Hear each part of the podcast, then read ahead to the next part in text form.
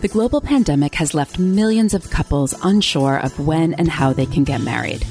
Hi, I'm Julie Sabatino, the owner of The Stylish Bride, and for the last 17 years, I've been working with clients on all of the fashion elements of their weddings. I know firsthand that as a bride today, you're faced with many hard decisions and lots of complicated feelings, but you also really want to enjoy this special time in your life. We're going to talk about all of it. Through interviews with industry icons, real brides, and some boots on the ground knowledge, I'm here to help you navigate the tricky waters of getting married in the time of COVID and hopefully have some fun along the way. Welcome to season two of the podcast. I am so glad you're here.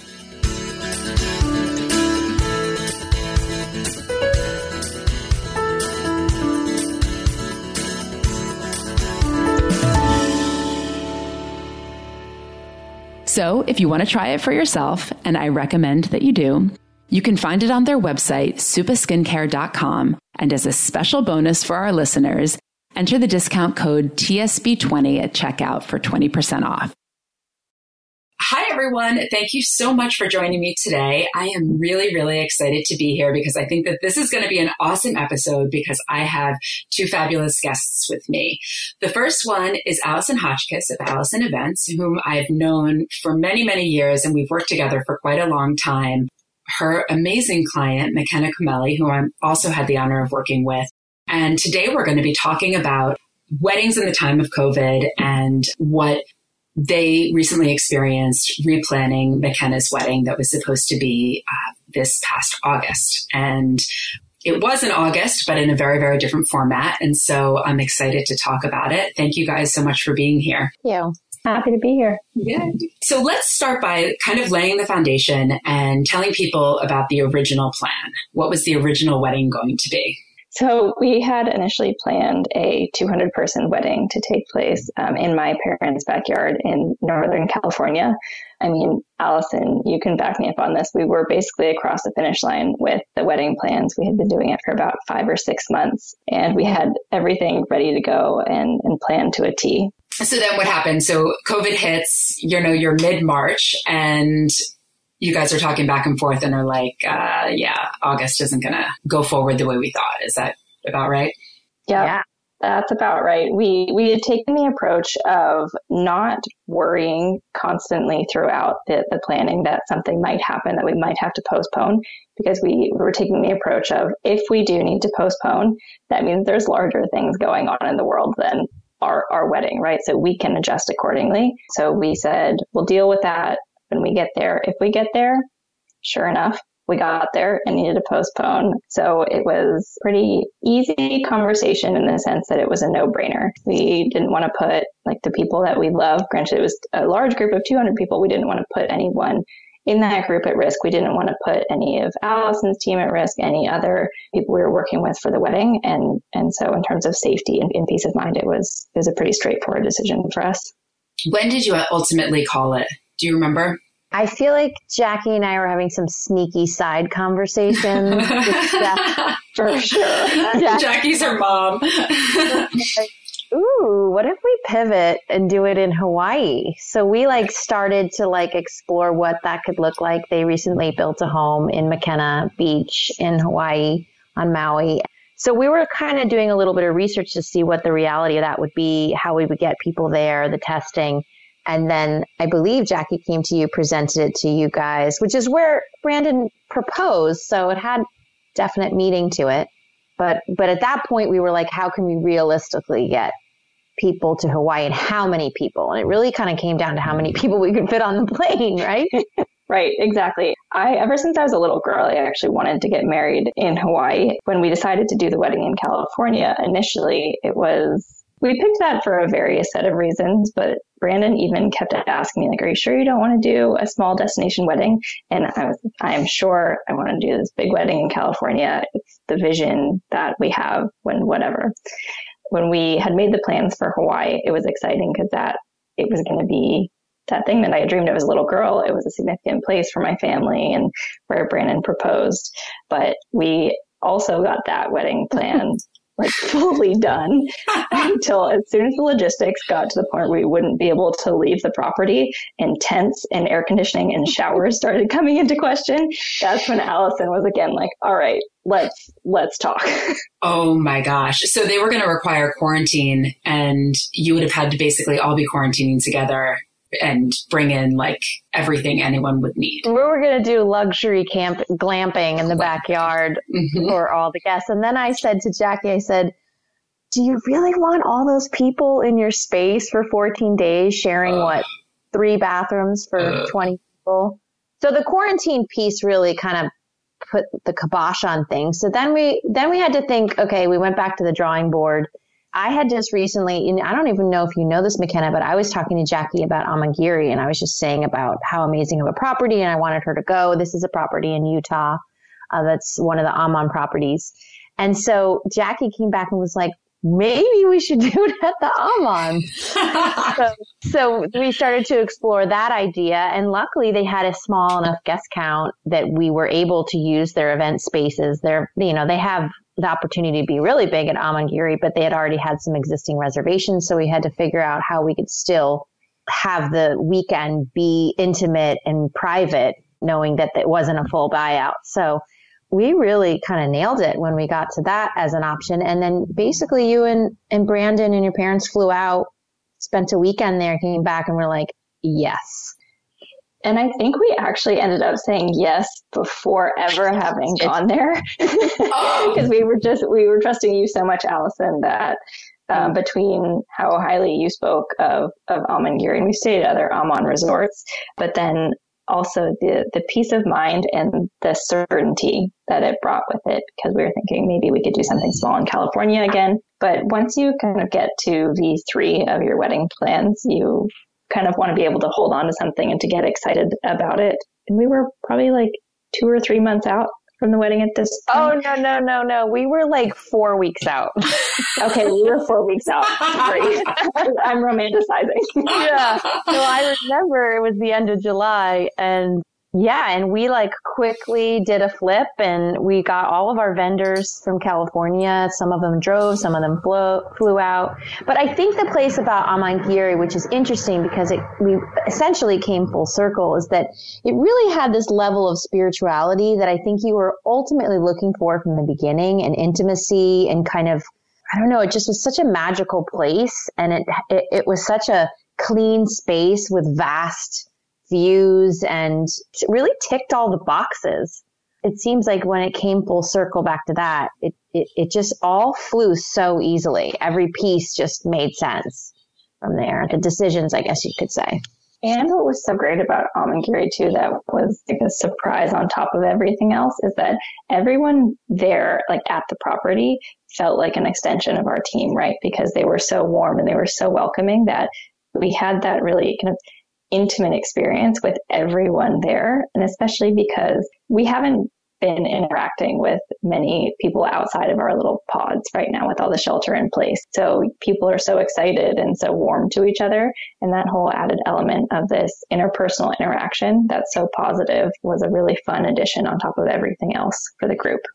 That's amazing. I mean, what a testament to a, resort. I think that that's pretty much the what every hotel and resort and travel experience um, longs for to hear a statement like that. It's pretty powerful.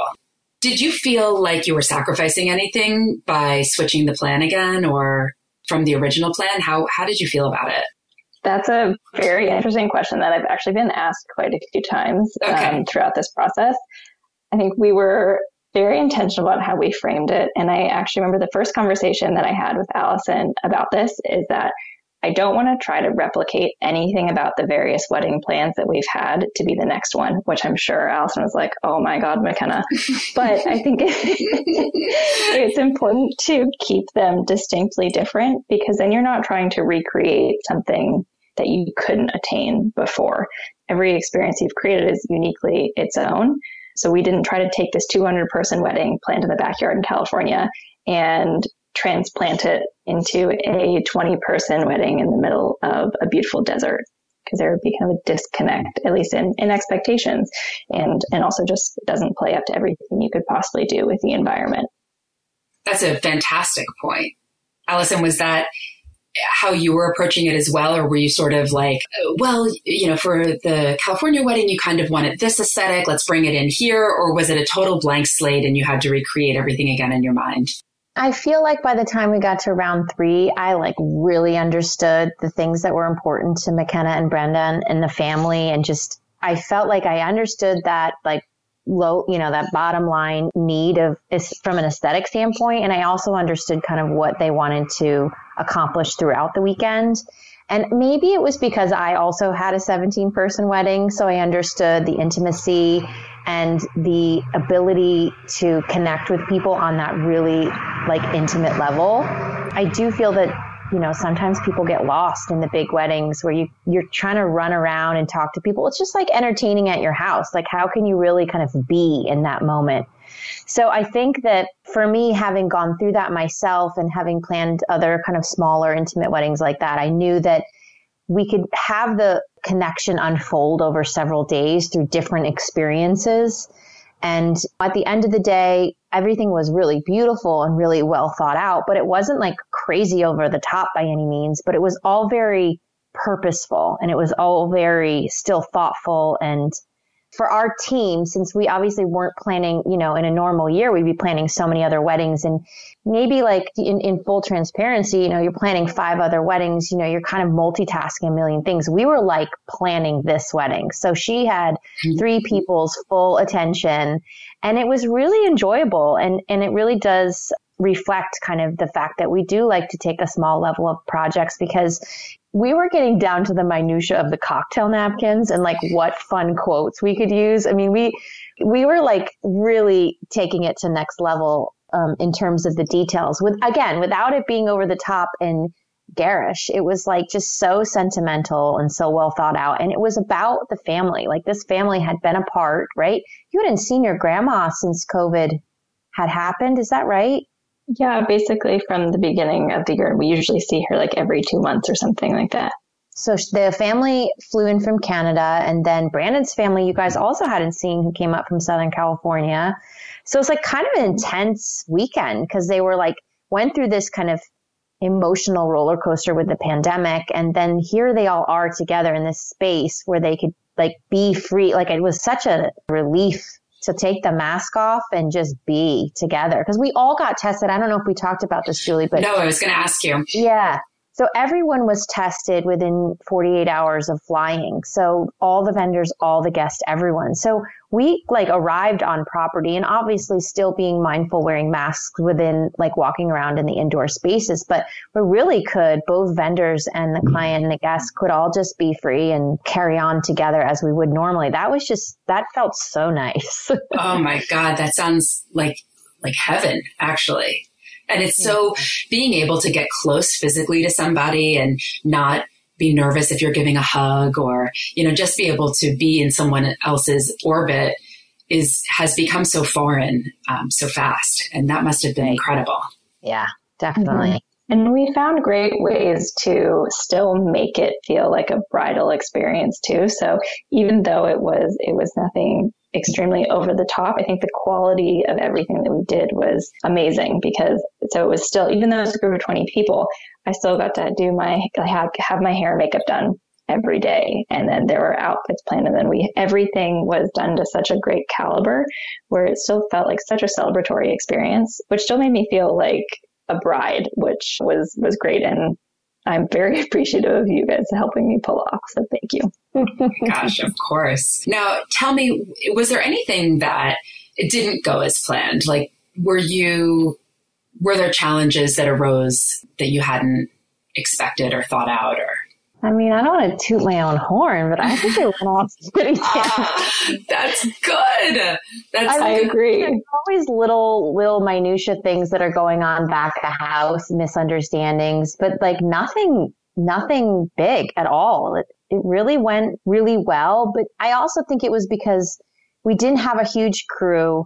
Everyone, all the vendors, at least on the vendor side, I felt like they were all coming from also a place of like people had little babies and people had elderly family they were living with. So we were all really sensitive to each other's comfort level. And it just felt like a really amazing bonding experience. I, I feel like everyone was really there and there 100%. Like, I feel like Norman and Blake like blew my mind. I mean, they took those yeah. are that's this is the most beautiful wedding I've ever done in 20 years not just because the images are beautiful and because we had beautiful content, but because there was just so much love. There was so much love and everyone was there, like 150% there. So it wasn't like you were like multitasking because you were dealing with putting a fire out for the following wedding in two weeks in some other country. You, we were just there and all your guests were there. It really was a very deep experience. I felt like a, a very unique, deep experience. Absolutely agree. And I think that that presence and that love was palpable for anyone and everyone in the group. And it's also shown up in the pictures too, because like you said, there's this intangible thing that comes across in, in the images that we felt there too. And I think that's the love and the presence that everyone brought. It's incredible. And do you want to just say who Norman and Blake are so that people listening know? Oh, photographers. Okay. All right. Yeah. Norman and Blake shot the wedding and Max Catrone did video, which I've had a little sneak peek at the, the video because I think you know, Julie, I officiated the wedding as yes. well. How did that come about? Well, uh, you're a jack of all trades, I guess. Yeah. so we um, had asked one of our really close friends to officiate the the first version of the wedding, and then as we kind of got slimmer and slimmer on our guest count, Brandon and I had this moment where we looked at each other and we were like, "Wait, we love Alison. We think Alison loves us. Alison's ordained. She's going to be there. so we, we wrote like a little, a little note to Alison and asked if she would marry us and oh my God. said yes. So you had been ordained before this. Was it for another client's wedding or what? No. So, well, well, ironically, my very best friend was supposed to get married in May and she also had her wedding postponed, but they too were really wanting to celebrate intimately. So I had officiated her. So her friend was supposed to officiate the wedding and he ended up having baby, a baby and just there was too many logistics around it. We were very early on in COVID and didn't feel comfortable officiating. So I then collaborated with him. He kind of like wrote the first layer and then I kind of edited the ceremony and then I officiated her wedding. And I was like, wait, this is so meaningful and so fun. And having been on the other side, you know, for 20 years listening to all these ceremonies. I can't say I've listened to all of them, but the ones that I did like tune in and really listen to, I always felt like the ones that were had a little bit of humor about the couple and the ones that were like a little story about the two of them. I mean, I guess back in the day, ceremonies were very much more religious. Yeah. And over the last like five to 10 years, as people have started, friends have officiated weddings, you've gotten a little bit more intimacy. So I just had so much fun writing her ceremony. And then it was like, I don't know, a couple weeks later, and McKenna and Brandon asked me, and of course, I love her and I love her family. I love Brandon. I I had such a, an amazing time, and I actually had Jackie read her mom read part of it and help me do a little bit of editing because I wanted it. Her mom has like such a profound way of communicating things. She has all these like Jackieism words, right? so true, right? like I need some of that language. So it was really sweet. She had helped me edit a little bit of the content. So that was really fun. So it just, and then for me too, you know, I was like the face up there communicating the words, but it was very much McKenna's story and Brandon's story with a little bit of Jackie in there and then a little bit of, of me in there, like how I kind of saw it. So I had such a blast doing it. It was so fun. I felt so comfortable up there. I just felt like I was part of the family and it felt really, really great. And having you up there gave me a, a very strong sense of comfort too, because I was kind of worried that I would have jitters up there or, or who knows what, but something about having you up there with us because you knew everything that was going on in terms of the plan, in terms of where we're supposed to be standing and just, just how we were supposed to be in that space as a group. And something about having you next to me, I felt so settled. And whenever I felt unsettled, I would just look at you and then I felt grounded and then I was fine. oh my gosh. It was really funny at one point, the very beginning of the ceremony, because I just watched the video, there was like a jackrabbit bunny. Do you remember that in the beginning? That went like running by and I've never seen a jackrabbit bunny and I'm like speaking and then all of a sudden I'm like, because you don't often see things like I feel like when animals appear during a ceremony, they represent something. Like in my own ceremony, my ex-husband's mother had passed away and like this bird came like flying really super low right before we were about to exchange our vows. And it was kind of this like, whoa, like something, something just powerful just happened. And I've also done weddings before where like the rain stopped. We did this wedding in Japan. Rain stopped right before the ceremony and then it started when the ceremony ended. Like wow. weird things like that with animals and weather. And so oh.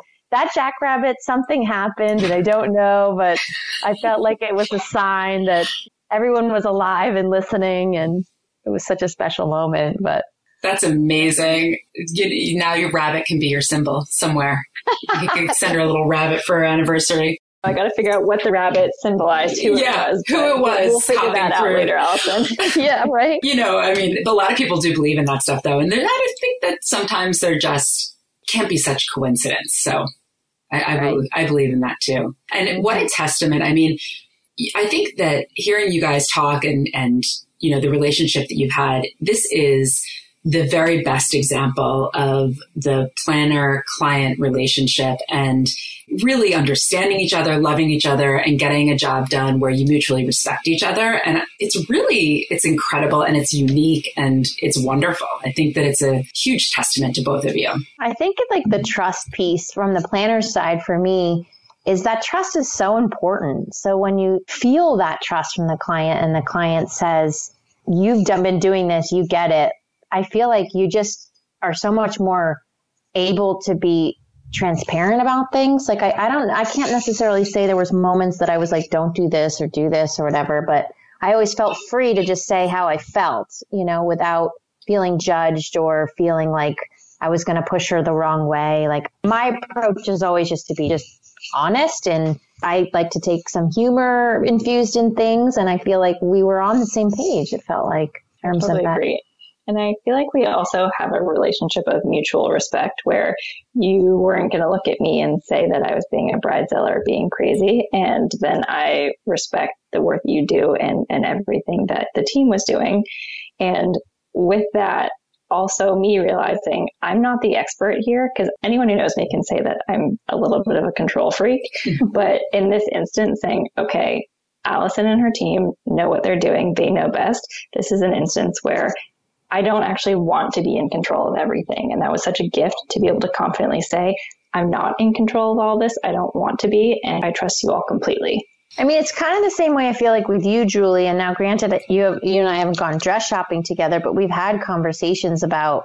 It's almost like having like the, the third party piece of that's not emotional, right? Like you could look at my body or McKenna's body, and you're like, this is what I think is going to be most flattering, and you, McKenna, might go, oh my gosh, I love this dress. It's amazing. And Julie's like, well, that is a really beautiful looking dress, but that's not going to accentuate this part of your body or it's going to bring attention to this part of your body that maybe you don't feel as confident about. And I feel like you, you go through that too, don't you, Julie? Yeah, absolutely. And I loved working with McKenna and her mom because there was that trust factor also, which is so important, just like you said. I think that the way that I've always approached my business is similar in in the truth aspect of it but i also realize that i'm not ultimately wearing the dress. It's my job to guide you through the process and use all of the industry knowledge and tangible advice to get you where you need to be. And it works best when you have a client like mckenna that will listen to you and say okay well let's mm-hmm. try this and let's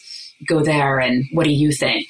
And it's the best case scenario something else that I felt that I loved about working with you is I was able to be vulnerable in the process. People dream about going wedding shopping and all these beautiful places, and we got the benefit of parading around New York together with my parents to do that. But even then, I mean, I'm not I'm not a sample size zero. And everyone has little insecurities about themselves. And I felt very safe and comfortable being honest and upfront about you with those and not feeling like there was any shame. And like if I said I was self conscious about a certain part of my body, that you would never have me try on a dress that, that would accentuate that. But I was comfortable in my skin and my emotions, which was a huge gift. Thank you. That's the best compliment that you could ever give me. Thank you.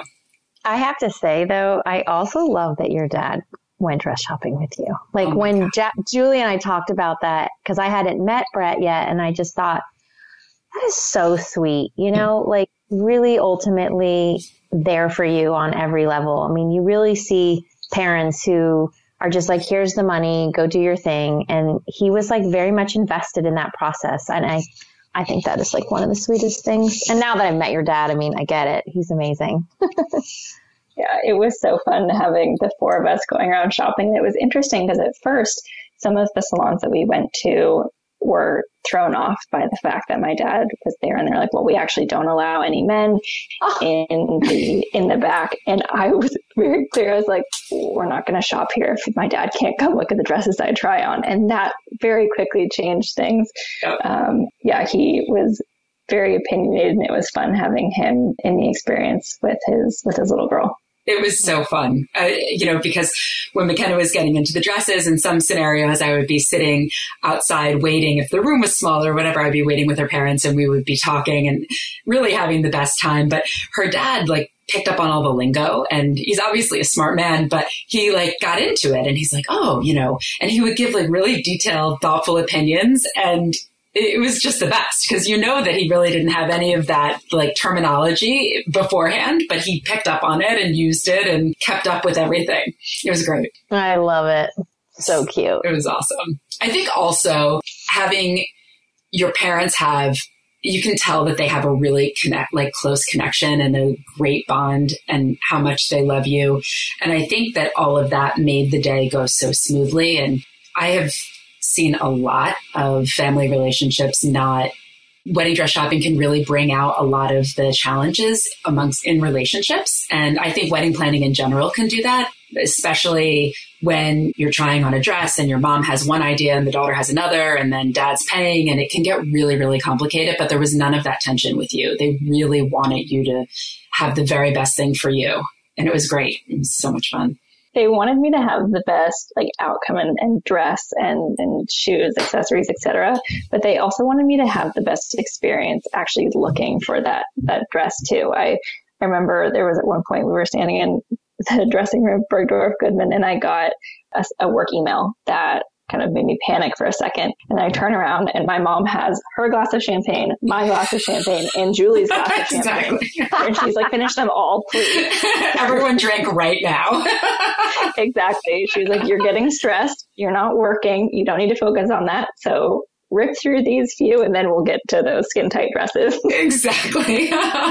we did have a very good time. Um, I just want to shift for a second and ask you about what your plans are for the future. Are you guys going to go forward? Oh, well, actually, we didn't even talk about how we found you a totally different dress. So we're talking about how we found you the first wedding dress, but I want to know, are we going to get to see the original wedding dress on you someday? Yes, we are actually. Yeah. So we had found that dress that we loved that we, we had ordered with the veil from Romona Keveza, but that dress wasn't going to work in the really hot climates. Um, so we actually, my wedding dress I ended up wearing, we initially picked out for Hawaii and said, okay, we need something flowy where I can tolerate the heat and humidity, which was not a problem in, in Utah. so, um, so we we ended up finding that a great like Monique Lhuillier dress and veil. Actually, the shopping process was was very enjoyable because we were worried that oh we can't go actually try dresses on. How are we going to find something? But I mean, Monique Lhuillier and, and Net-a-Porter and other companies were, were great to work with because they recognize, I mean, it's hard times for them too and for their clients. So they were really like flexible about just sending boxes and boxes of things to try on um, until we found something that that worked. So the original dress, yes, I'll actually be wearing it at what's going to be either our first anniversary party, our vow renewal. We're not sure how we're going to brand it yet, but um, the the gathering with the original guest that we're doing on the a year from our from our wedding date. I'm going to wear it then.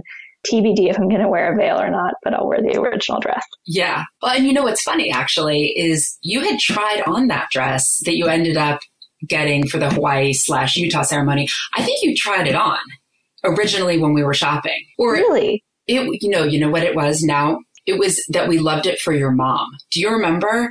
And we were talking about it for your mother and it had a floral pattern originally and then it came mm-hmm. in in the wedding version. And when we were talking about Hawaii, it was lucky that they had had it in white and we were able to have them send it over. Yeah, and it was actually a mistake that the dress was sent to her in white. It was supposed to be in blue. Right. But I was home and I said, actually, you know, it was my dad who suggested that I get a different dress because he was like, McKenna, you're going to be really hot in that heavy silk. Yeah. I'm like, Dad, first of all, I love that you're thinking of this it just happened that that was the one dress that was in white in that. That's exactly and right. And you know what it was? They didn't have the blue floral sample that we were sending to your mom originally. And then but we had the white sample and I was like, okay, well, let's just send it. Jackie can use her imagination to try on the blue and see how it goes. And and then you were there and all of a sudden you're in the dress and FaceTiming me and I'm like, whoa, when did this happen? All right, it's perfect. but I mean, it makes sense. You guys have very similar like shapes and styles and you're both gorgeous. So it, it worked, but it, it was, it was good luck, I think. Yes, very good luck. So you're not going to call it next year when you ultimately have your wedding that you had planned. You were, or I shouldn't say wedding. You're not going to call it a wedding because it wasn't. This was your wedding. Is that how you look at it? That's how that's one of the ways we're looking at it. To be honest, we haven't really decided yet. And I think the beauty of this of this time and being, I guess, I guess a COVID bride they call it or a COVID couple, but yeah. is that there are no rules and you can do really whatever you want to do. And there's there's maybe yes a constraint in terms of the larger the larger picture of, of the state of the world right now. But there's a lot of freedom, I think, in terms of being a bride or being being partners and being a couple, where if we want to call it our second wedding, we can. If we just want it to be a really fun anniversary party where everyone stands at the dinner table and reads their speeches they had prepared, or like maybe Alison reads like the ceremony that she put together, then maybe that's something we'll do. But we, we want to have fun with it next year. I think that that's awesome. You know, I'm hearing this from a lot of people that these small intimate weddings have really brought back the original, I think, concept, the original idea, the original feeling of a wedding when you're not doing all of this extra stuff. You get to have that intimate, it's about the love, it's about the marriage, and it comes back when you reduce the size that's something that I think that's really an unexpected silver lining to all of this in a lot of ways. But what's interesting about it is, as I've been talking to people, and we were chatting about this earlier, is that no one likes the term micro wedding. And I wanted to talk to you about it with everybody listening because I think that it's a really, really fantastic point. So tell me what you think about this. And Alison, I want to get your opinion on it too. So, Alison, I don't want to bias you next, but I personally don't love the term micro wedding.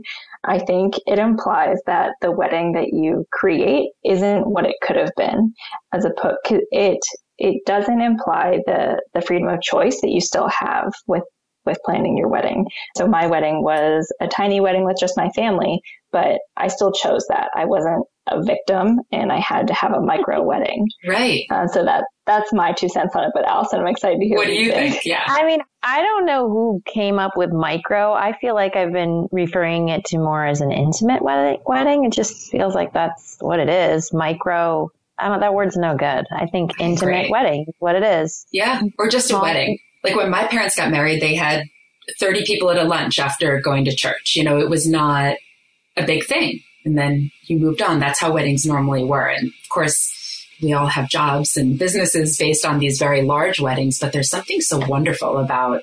Did you find that it changed your perspective in any way on traditions, or were you more apt to do things that you weren't necessarily sure that you were going to do? Did it change anything?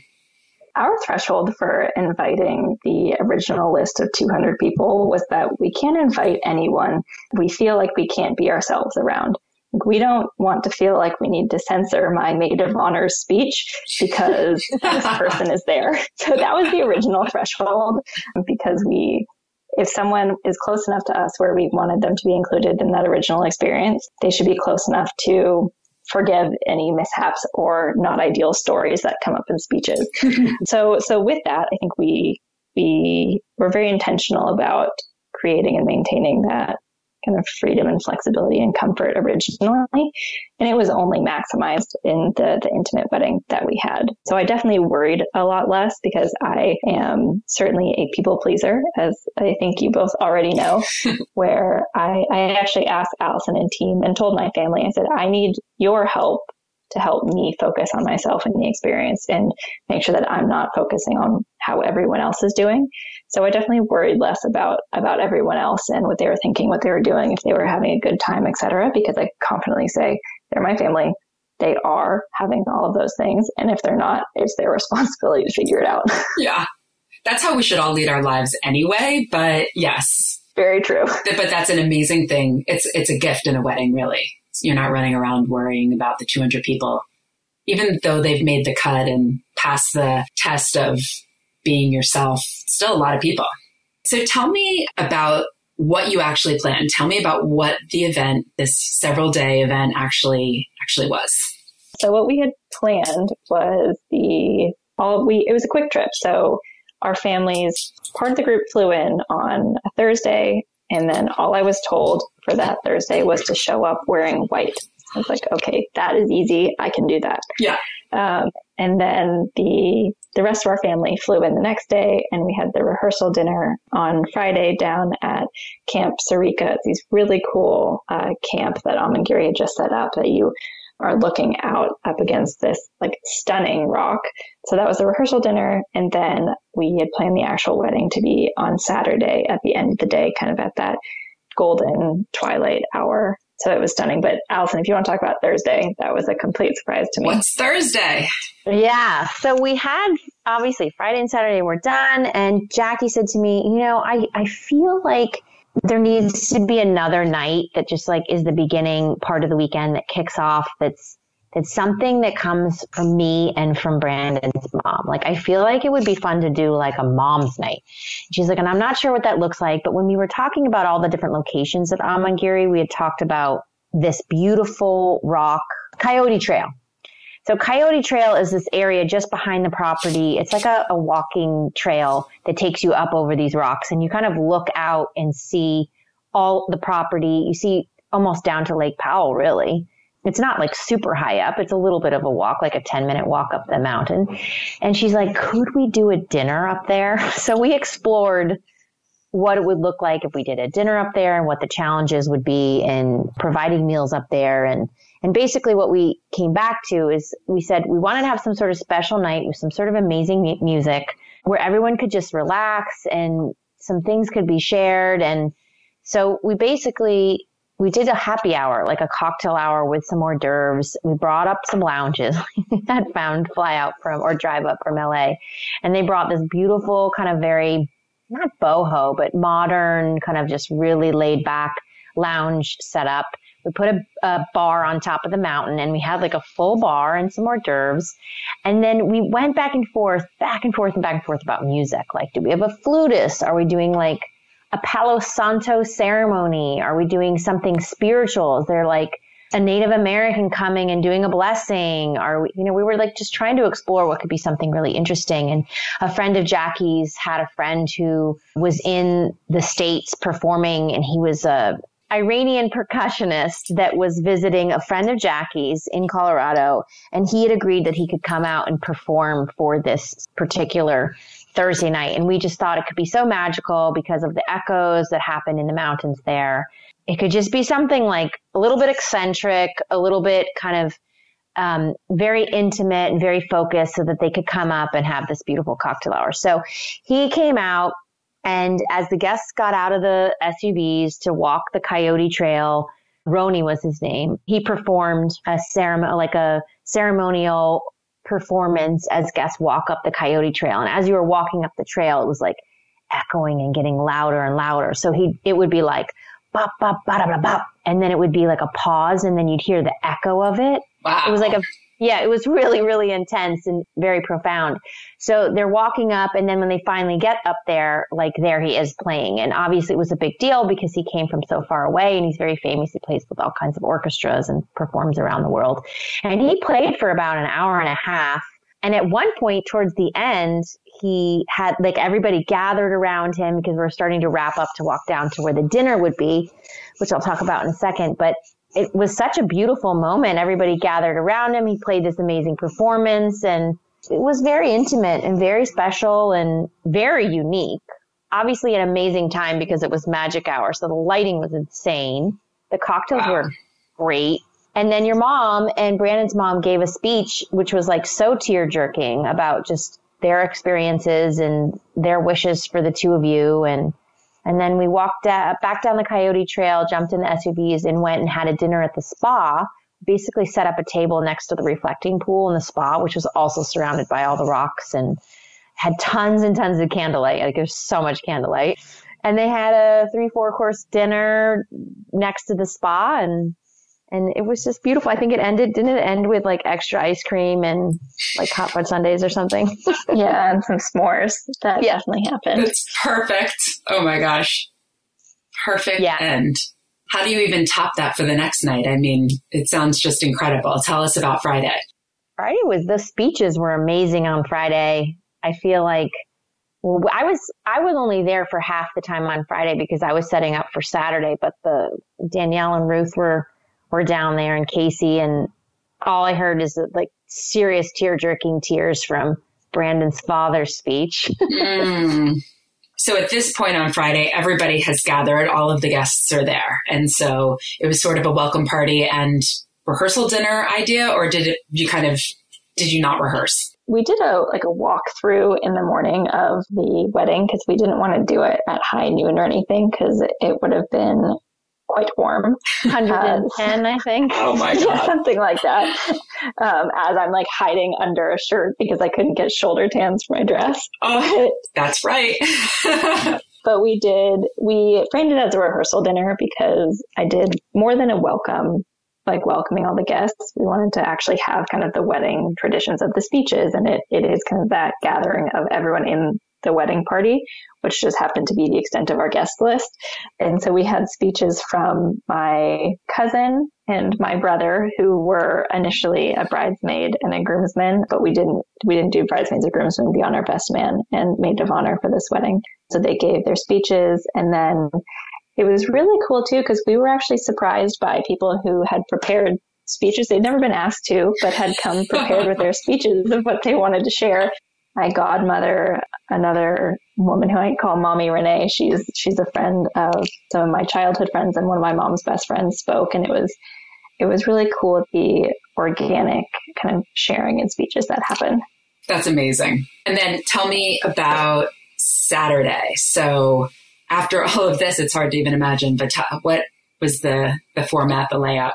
Well, basically, we did the ceremony cocktail hour and the dinner all on this one patio. I mean, with 17 people, you really could keep it nice and intimate. We brought in some really cute benches where the guests sat during the ceremony, and then Brandon McKenna and myself and their best man and maid of honor stood up on kind of the corner of the patio, if you will. And literally the, the views are insane with at sunset with red rocks and just vast desert. So we had a fairly short ceremony. I think my total time was like 18 minutes or something. So it was short and sweet.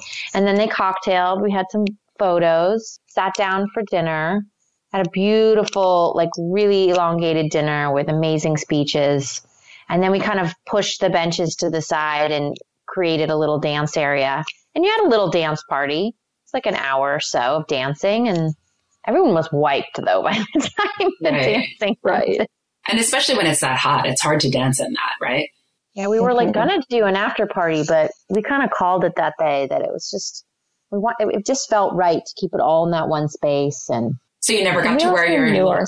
I'll I'll wear that short dress for for the next wedding, but I okay. we also knew we know ourselves and we knew our guests where that extended dinner party is what we is the part of the night that we always love the most. So why not really just dive headfirst into that, right? Like, yeah. love the courses. And we did wine pairings, and it was actually funny. So, with our dessert, we had a sophisticated version of our unsophisticated favorite desserts. That was a fun way to kind of tie off the evening. We had basically like rainbow sherbet and hostess cupcakes, but made fancy by Amangiri. Oh my gosh. It was a fun exposition to the very elevated experience of the whole night. That's awesome an elevated sherbet. It's like hard to even imagine. but if anybody could do it, it's them, right? I mean, I'm sure it was great. Just to wrap up, is there any advice that you would give to current brides out there right now that you wish you had known or something that you think would be valuable to them as they're going through this planning process during COVID or even after, just in general? Yeah, I think there's there's a few things that came up for me and that I tried to remember throughout the process, and that certainly helped. I think the first one is that different doesn't mean bad. Different just means different. So taking away that negative connotation of, well, it's different from what I had originally thought, but okay, that can be great. It, that doesn't always need to be a negative thing. Difference, just different. Remembering why you're getting married. This is probably the one I should have said first because it's the most important. Like, remember why you're doing this in the first place. I mean, the fluff and the beauty of the, the white dresses, the frill, and the, the other celebratory pieces are a huge perk of getting married, but you're ultimately getting married to be with your partner for a long time. So keeping that in mind, that's why you're doing the experience. And then lastly just remembering that you can have both too. So you can actually marry your partner, but then you can also have a larger celebration at some point in time when everyone's comfortable and when it's safe and when it's just a bit more appropriate. That's great advice. Alison, how about you? Do you have any advice? Yeah, I do. I think that one of the biggest pieces for me, and it's something that I feel like people lose track of, is like let go, be in the moment, like feel the feels, enjoy yourself, like smell the smells, feel the feels, let go of the control. A million things normally at an event, you know, there's a million things fires are putting out in the back and an entree is served and maybe there was a misunderstanding. I mean, not saying that that goes often, but feel the feels, be in the moment, let it all go and trust the people that you brought on to take you to that day have got your back. Don't tweak out if you're drinking the cocktail and it's not exactly how you envisioned or eating something or you see a flower and it's different. Like that stuff doesn't matter anymore because that's all the material things. And the, the, the most important part is being there with your partner and your friends and your family and really trying to enjoy it because that's really all that matters at the end of the day is, is your friends and your family and the fact that you are healthy and able to even be in that moment. It's true. And, you know, I think that the best weddings are the ones where the bride can let go and enjoy themselves because the guests pick up on that. The whole vibe of the wedding is different. And when the bride yep. is stressed out and can't let it go, whatever it is, that comes through also. And the guests pick up on it. It's a vibe well, you for sure. I feel that when you're in the room with the bride, when you're there, I yeah. feel like you can totally sense oh, that. yeah, absolutely. And I think that some people just aren't able to get over the control piece. But more mm-hmm. often than not, even when you have a bride leading up to the event that is super intense and super like detail focused and really stressed out, sometimes a lot of times on the day, they're able to just let it go and enjoy, which is awesome. And that's exactly how it should be because it's only once, hopefully, maybe twice. Not that we don't love a repeat wedding, but you know, it's okay. anyway, you guys, thank you so, so much for being here. I have no doubt this is going to be really helpful for people. And um, I can't wait to share a few pictures of the amazing event you guys planned and how beautiful you were, McKenna. And thank you so much. I really appreciate it. Thank you, Julie. Thanks, guys. You, Julie. Bye. Thanks so much for joining us today. I hope it was helpful. I'd love to hear from you, so please reach out if you have any questions or if you just want to say hi. Either way, send me a DM on Instagram. My handle is at the stylish bride. And don't forget to subscribe to this podcast wherever you get your podcasts from so you never miss an episode on how to be dressed, styled, and down the aisle. Bye for now.